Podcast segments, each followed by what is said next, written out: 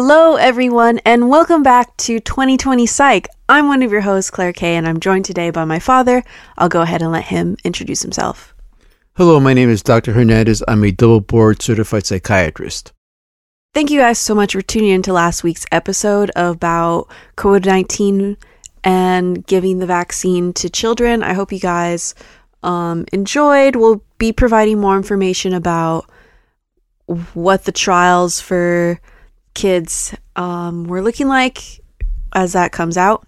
So we we, re- we read a survey recently in regards to the incidence of uh, mental health disorders during the pandemic as opposed to the rates of mental health illness uh, pre-pandemic and there were some sort of interesting findings uh, among them were that the rates of anxiety and depression uh, went up significantly uh, fourfold among people that did not suffer from mental illness prior to the pandemic. What was sort of interesting is that those patients that already were suffering from mental illness, that their symptoms of mental illness did not increase as significantly as those that did not have a prior existing mental illness before the pandemic started.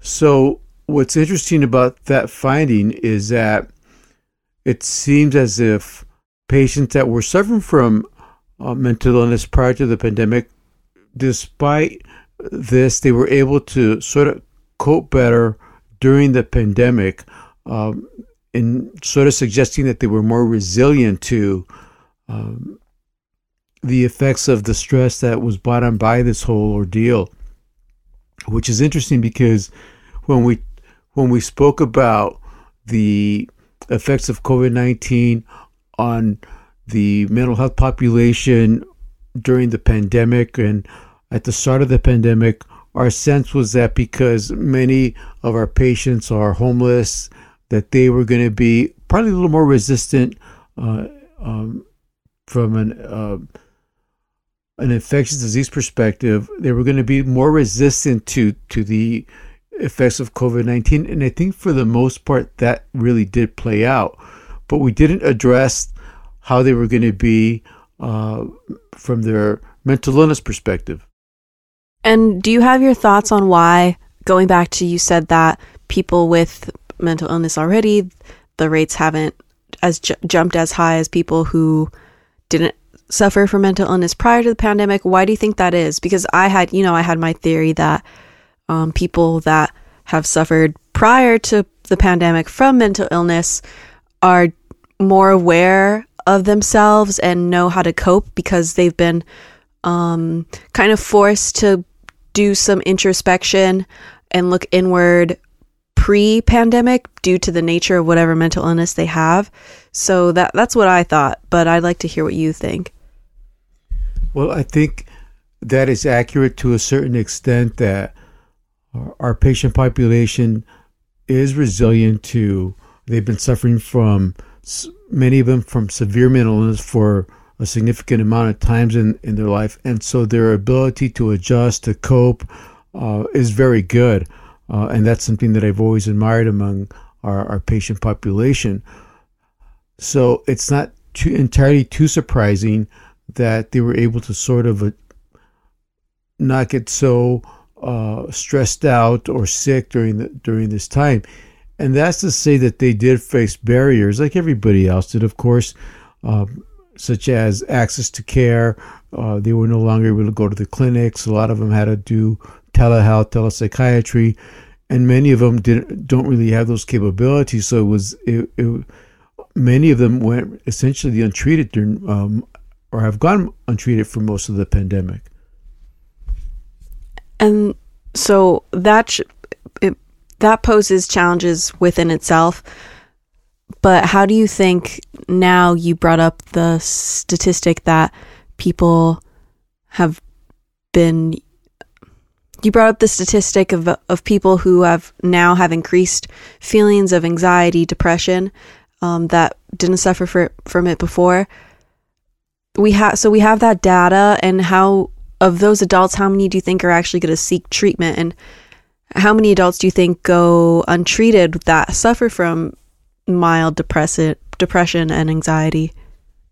Well, I think that because more people are suffering from mental, it's going to sort of challenge and and stress out the uh, the mental health providers that there there's already a tremendous shortage, and it's going to tax them even further when we have this new set of uh, patients that are going to be seeking services. So it's, it's going to be, I think, uh, really difficult for it, it, our existing mental health system to be able to absorb this new wave of patients that that'll probably be uh, at some point coming to, to for, for, help. So that's definitely going to be something that um, public health policymakers are going to have to consider. And in terms of what do you, because you, I guess I'll shift this now to with things are starting to open up again.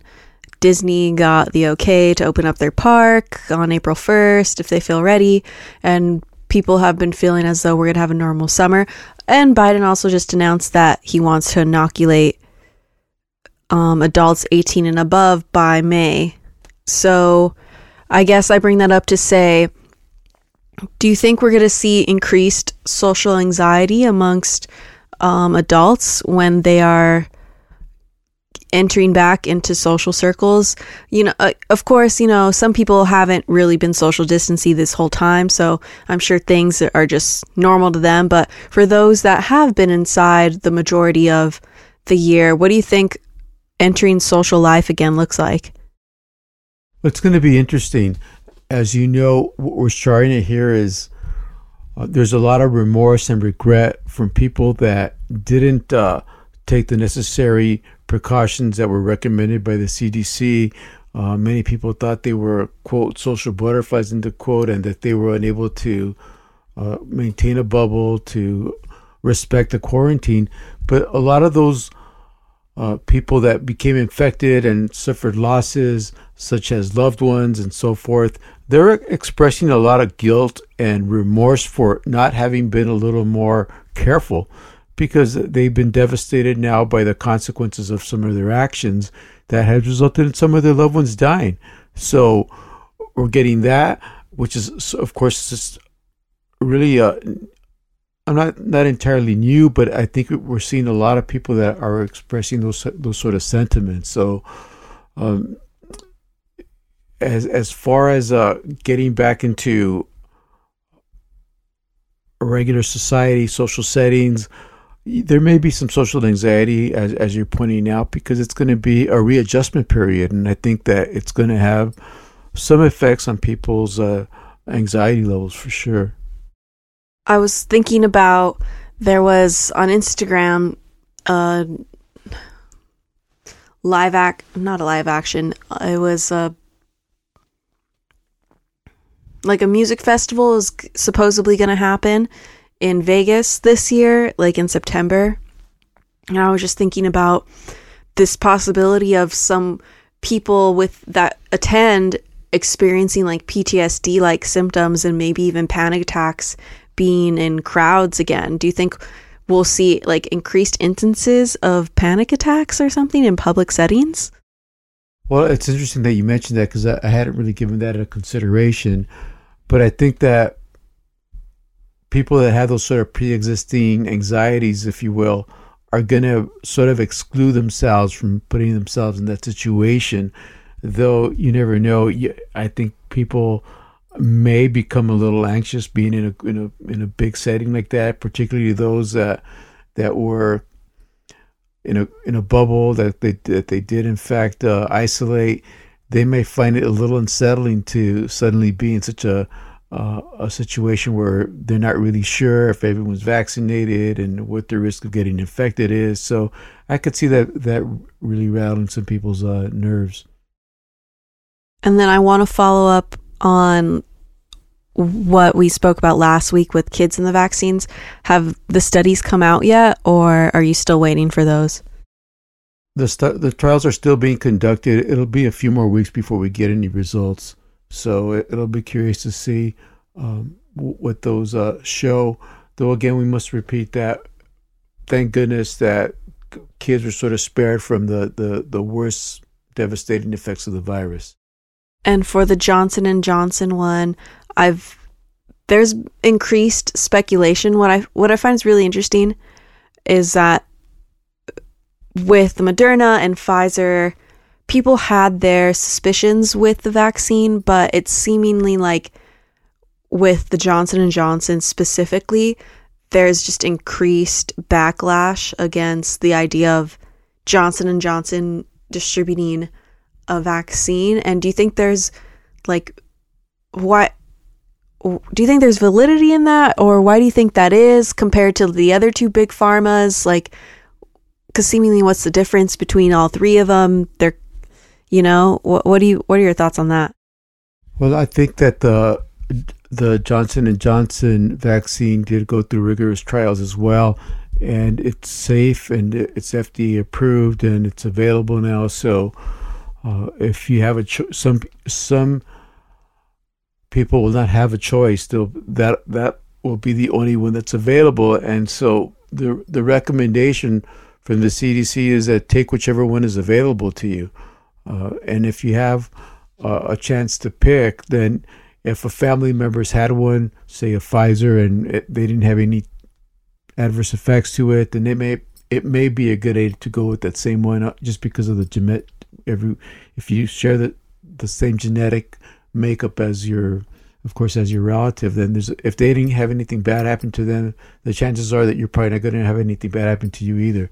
So uh, but if whatever vaccine is available to you it's recommended that you you just get the one that's offered to you. And i also want to bring a call back to when we spoke about treating COVID patients that have suffered um, delirium. Have you been seeing any more of that or any new symptoms that COVID patients have been experiencing in regards to mental illness? Have you been treating more or has that kind of subsided? Well, thank goodness the surge is over since the start of the year and the numbers, at least in, in Southern California, have been coming down substantially. So, we're not seeing uh, those patients uh, with COVID, and uh, we saw our share though of uh, patients that were confused, disoriented, uh, delirious because of the COVID pneumonia, and there's instances of patients that developed nuances of psychotic symptoms that didn't have a pre-existing mental illness that have be- that were that became psychotic after they were exposed to COVID and some have developed panic symptoms. And there's a myriad of symptoms that others are reporting that have resulted that that were sort of unexpected uh, findings uh, with the the COVID infection. When you become psychotic, are those cases only temporary? They go away after a certain period of time, or is that something that was like a long period, long form of a side effect of COVID? From personal experience, we had too few patients to, to make generalizations. Um, but at least the two patients that, that I that I treated, they were they were psychotic for almost two weeks, and it was uh, a challenge to uh, to stabilize them. Uh, and there there aren't big numbers of patients that have been reported. There's some case studies, so it's hard to make big conclusion. But they were psychotic and, and, and challenging to treat for sure. So, do you think they should put some more emphasis on the mental health effects in regards to COVID patients, or are they doing all they can with the moment?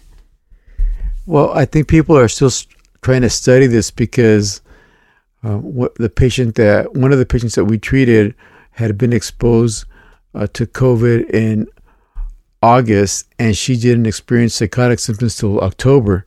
So we want to see if there's going to be some lingering uh, after effects. So it's just hard to tell because again, this is a sort of it's really new, and no one really knows what's going to happen with this.